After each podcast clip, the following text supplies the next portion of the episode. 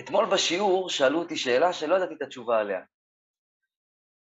אמ, יש לנו כלל, ועל זה מתבסס כל העולם הרוחני. אם אין לך עבירות, אתה לא תסבול מכלום. אם אתה צדיק גמור, כל השפע שבעולם מחכה לך. הכל, כל השפע שבעולם. נכון שיש אנשים לא טובים שיש להם שפע, ועל זה אמר שלמה המלך בחוכמתו, ויש עושר שמור לבעליו לרעתו. זאת אומרת, לפעמים האדם יש לו שפע כדי, ש... כדי שהוא יצטרך לחזור בגלגול ולתקן, ואז העושר מוציא ממנו הרבה גאווה והתנסות כלפי בני אדם. הוא מתנהג איך שהוא רוצה, אבל זה לרעתו, כדי שהוא יצטרך לחזור בגלגול, כדי לתקן, כדי להתעלות גבוה יותר. עכשיו, על בסיס האמונה הזאת, שזה הבסיס של כל העולם הרוחני, שאם אין עבירות אין סבל, אז אה, זה ברור שאם בן אדם יש בו אה, פחד מסוים, אפילו אם הוא צדיק גמור, אבל יש לו פחד מסוים, זה נחשב עבירה, ועל זה יכול להתלבש חוסר בשפע. ואז אירינה שאלה אותי בכיתה שאלה שלא הייתה לי תשובה עליה. היא שאלה אותי, רגע, יכול להיות מצב שבן אדם הוא בסדר גמור, הוא צדיק גמור, ועדיין יש לו בעיות פרנסה. אין לו כסף. ו, ובתור מתקשרת, בתור אירינה אומרת, אני בתור מתקשרת רואה שלפעמים השפע של הבן אדם, יש לו חוסר בפרנסה, בגלל שלהורים שלו היה כסף וגנבו מהם. והסבא וסבתא היה להם כסף וגנבו מהם, והסבא רבא והסבתא רבתא היה להם כסף ונגנב מהם. וב-DNA של הבן אדם זורם, זורמת אמונה, אם יש, אם יהיה לי כסף אני אסבול, יגנבו ממני. וכתוצאה מכך, הוא, הוא מייצר חוסר בשפע. אז, אז כמובן שאם הבן אדם יש לו חוסר בשפע בגלל שזה יושב לו ב-DNA הנשמתי, וזה גורם לו לפחד בגלל שאני יודע מתת המודע שלי שההורים שלי היה להם כסף ונגנב מהם, אז אני לא רוצה שפע, זה, זה, זה עבירה, בסדר, זה עבירה, זה חטא, אתה לא יכול בעצם לחשוב מחשבות כאלה, אתה צריך לדעת שהכל לטובה מאת הבורא יתברך, ואם להורים שלך זה קרה ולסבא וסבתא וזה, יש להם שיעור משלהם. אתה לא צריך להכיל את השיעור שלך בהם. וזה נחשב חטא ועל זה מתלבש חוסר שפע.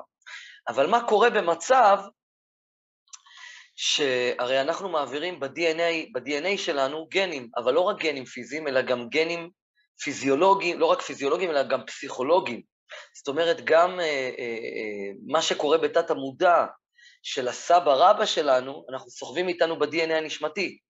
אנחנו יודעים שהיום גם עושים בדיקות DNA אחורה, אחורה, אחורה, ואפשר להגיד לבן אדם שאתה, שהוא מורכב מחצי רוסי ואחוז אחד פולני ושני אחוז מרוקאי. אנחנו יודעים שאנחנו סוחבים ב-DNA שלנו את, ה, את, הדור, את הדורות שלנו פלוס מינוס עד שמונה דורות אחורה. שמונה דורות אחורה. אז אה, יכול להיות מצב שיש בן אדם שהוא צדיק לחלוטין, אין לו שום עבירה, הוא כל כולו בסנטר ובאמונה שלמה, ועדיין יש לו בעיות בשפע. אז שאלה אותי אירינה, איך זה יכול להיות? הרי זה, עור... זה סותר את כל ה... בעצם את כל המידע שלנו. ולא הייתה לי תשובה לשאלה הזאת. כי מה חטא אותו אדם על זה ש... ש... שסבא רבא שלו היה לו כסף ונגנב ממנו, ואז נוצרה אמונה בתת המודע של, של הנכד או של הנין, שאם יש כסף אז זה יכול להיגנב, ואז ככה הוא לא מושך שפע. וזה משהו עמוק עמוק בתת המודע שהוא בכלל לא מודע לזה. זה לא משהו שאפשר להלביש אותו כחטא. בן אדם אין לו שפע בגלל שזורם לו בדם הסבא רבא שלו. אז uh, יש פסוק שאומר, אבות אכלו בוסר ושיני בנים תקהנה. בוסר זה הענבים האלה שהם uh, קטנים ולא התפתחו עדיין. אז אבות אכלו בוסר, האבות שלנו אכלו בוסר, והשיניים של הבנים, נהיה להם אה, כתמים בשיניים. אז אנחנו יודעים מהתורה שיכול להיות מצב כזה שאבות אכלו בוסר, ומי סובל מזה? הבנים. זאת אומרת, התורה מאשרת לנו שיש מצב כזה שזורם ב-DNA הנשמתי עבירה של אדם אחר. אבל זה סותר את כל האמונה, שאם אין עבירה, אם אין חטא, אין סבל, אין איסורים, יש רק שפע. ונאלצתי לעצום את העיניים באמצע השיעור ולשאול את השאלה הזאת, כי לא הייתה לי תשובה לשאלה הזאת. ואז אמר לי הקדוש ברוך הוא ככה, אמר לי ככה, זה קצת, תשובה קצת מורכבת. יכול להיות מצב שאדם סובל, למרות שהוא צדיק גמור, הוא יסבול מחוסר בשפע, בגלל שיש לו הסכם נשמתי לסבול בחוסר בשפע, אפילו שהוא צדיק גמור. זאת אומרת שהאדם הזה נולד לסבא רבא כזה, הוא אישר שהוא ייוולד עם, אה, עם, עם, עם DNA שזורם לו בדם של חוסר בשפע, למרות שהוא לא אשם. זה הסכם נשמתי שהוא חתם. אז שאלתי את הקדוש ברוך הוא, רגע, רגע, סבבה, אבל עדיין לא ענית לי על השאלה. רב שעה, ריבונו של עולם, עדיין לא ענית לי על השאלה. על מה ההסכם הנשמתי יושב? זאת אומרת, למה שיהיה לו חוסר בשפע בגלל מישהו אחר? הוא אמר לי, לא הבנת את התשובה. בני, לא הבנת את התשובה. אנחנו כנשמות, יש לנו כלל, לא טוב היות האדם לבדו.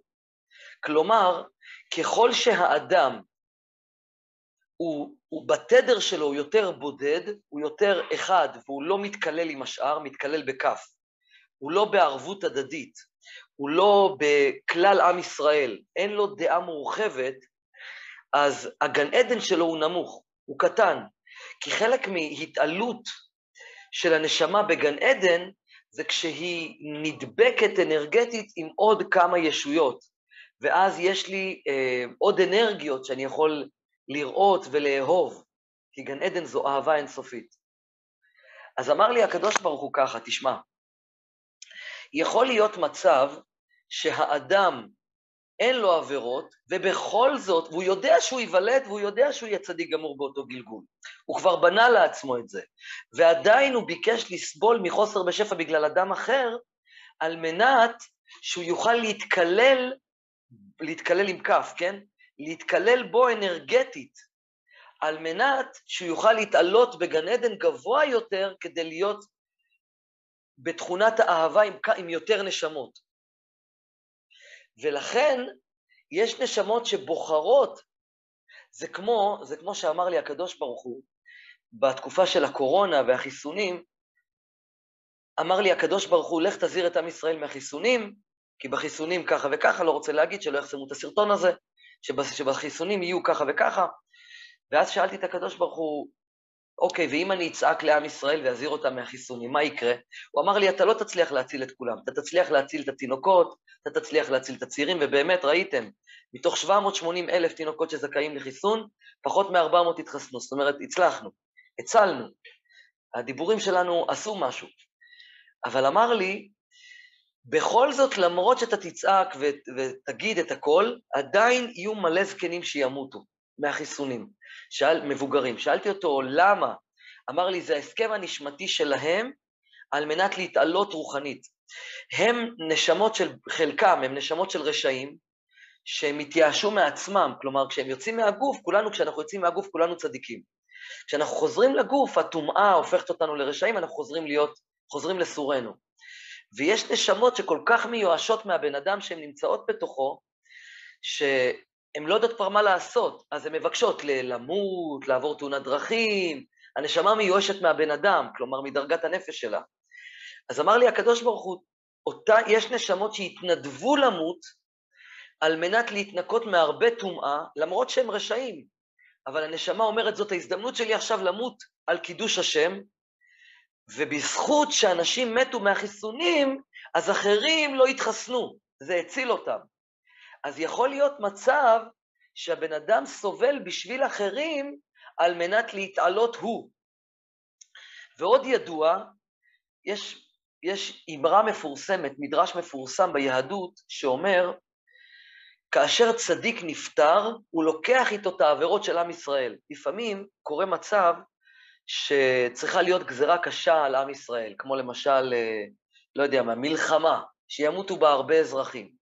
אז לפעמים הצדיק, שיש לו כוח אנרגטי מאוד מאוד גדול וחזק, הוא מתנדב למות אה, על מנת ש... על מנת, כדי שהוא יאסוף איתו את העבירות ויעלה איתו אותם לשמיים, ואז שלא יקרה שום דבר לעם ישראל. יש עוד מושג שנקרא שורש נשמות. למשל, אה, משה רבנו, כידוע, הוא היה שורש ל-600 אלף נשמות. וכמו שיש בצבא שרי מאות, שרי אלפים, שרי עשרות, שרי רבבות, שזה שר שהממונה והאחראי על קבוצה מסוימת, כן? יש גדוד, יש פלוגה, יש, לא יודע, לא, לא, לא הייתי בצבא, אבל אני יודע שיש קבוצה קטנה, ובתוך קבוצה קטנה יש הרבה, יש קבוצה גדולה שמחוברת מהרבה קבוצות קטנות. זה מה שנקרא שרי, עשר, שרי עשרות, שר שאחראי על עשרה אנשים, שר שאחראי על מאות אנשים, שר שאחראי על אלפי, על אלפי אנשים. וככה היו פעם בונים צבא בתקופת התנ"ך. וזה נקרא שורש נשמות. לפעמים הנשמה רוצה להתעלות ולהיות שורש יותר גבוה, לכן אני פעם לימדתי, חרדים לא הבינו את מה שאמרתי, אמרו לי, אני, אני הרי אומר שאין דבר כזה נשמה נמוכה ונשמה גבוהה, אין דבר כזה, אומרים בואנה, זה נשמה גבוהה זה, שטויות, אין דבר כזה. הקדוש ברוך הוא הוא אחדות אחת פשוטה, הכל זה אחד. אין שתיים, זה אחד. אז באחד אין גבוה ונמוך, אלא כל אחד בוחר אם להיות נשמה גבוהה או נמוכה לפי המעשים שלו, כן? אבל כולנו אחד מאותו מקור בדיוק. אין דבר כזה נשמה גבוהה. אז יכול להיות מצב שנשמה רוצה להתעלות ולהיות יותר גבוהה בעולם הרוחני על ידי זה שהיא תתקלל בצער של אחרים.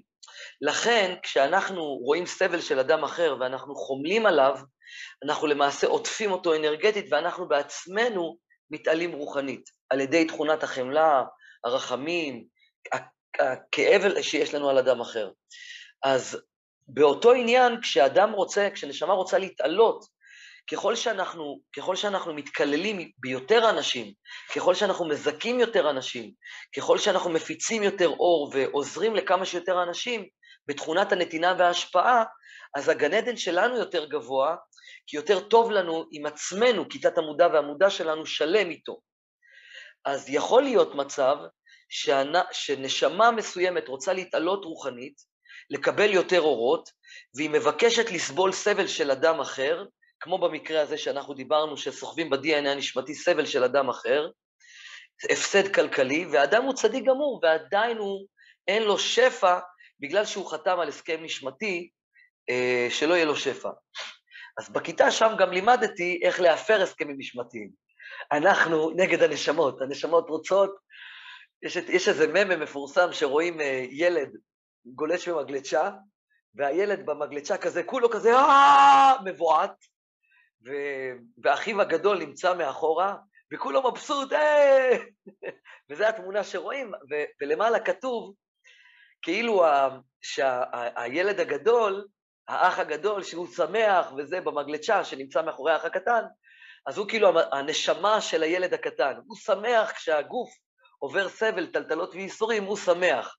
אבל הבן אדם עצמו, הילד הקטן, הוא מבועת ממה שהוא רואה. אותו דבר, ככל שאנחנו, הנשמה רוצה להתעלות, אין לה בעיה שאנחנו נסבול. היא, מה אכפת לה שאנחנו נסבול? כי אחר כך היא מסתכלת על החיים של אחר המוות לנצח נצחים. אבל אנחנו, כשאנחנו נמצאים פה, אנחנו רוצים להפר הסכמים נשמתיים שהנשמה עשתה לנו את הנזק הזה. אז, אה, אז לימדתי בכיתה איך להפר הסכמים נשמתיים כדי שיהיה לנו קצת יותר טוב, יותר קל פה. חוץ מזה, לפעמים נשמה כל כך רוצה להתעלות בקדושה, שהיא מטילה על הגוף ועל הנפש כל כך הרבה סבל וייסורים שאנשים מתאבדים, וזה עושה יותר נזק מאשר תועלת.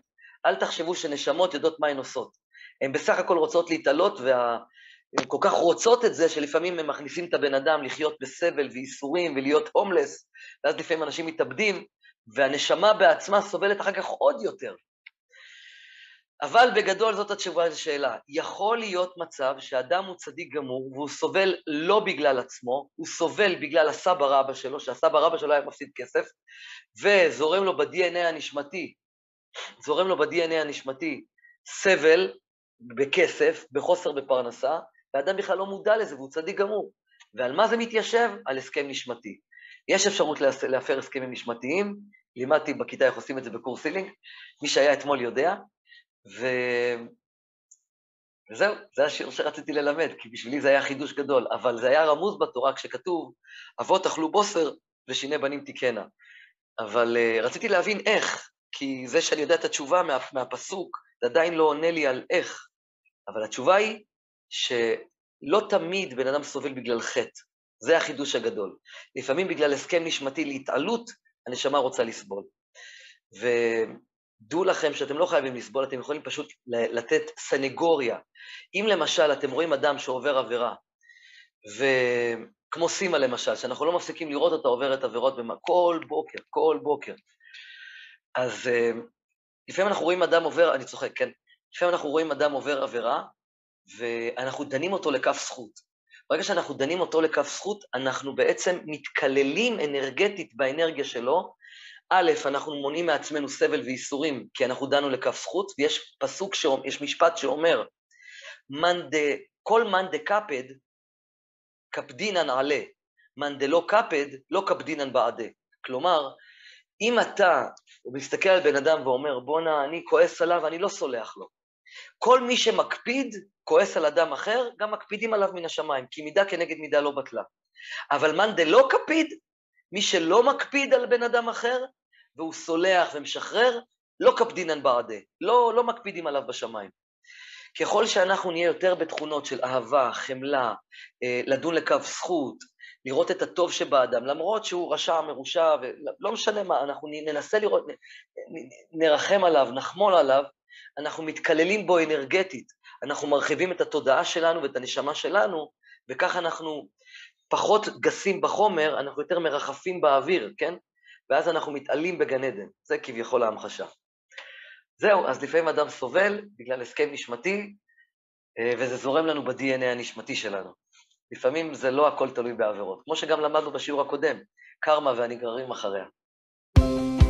הגעתי לשיעור מהמלצה של חברה טובה. ויצאתי מפה, אוף, עם שפע של אוצרות. אה, לא הכרתי קודם את אריאל בכלל. הייתי מאוד מאוד סקפטית, וגיליתי עולם חדש. כמו שאומרים, הוא פתח לי את הצ'קרות, וקיבלתי אנרגיות חדשות, ואני מאמינה בכוח הריפוי. אה, למדתי אה, לשלב את התקשור עם ההילינג ביחד. קיבלתי המון המון מידע, אה, קיבלתי ריפוי. הצלחתי לפגוש את אבא שלי אחרי 20 שנה שלא הייתי איתו בקשר. אי אפשר להגיד את זה במילים, צריך פשוט לבוא. וזהו, תודה.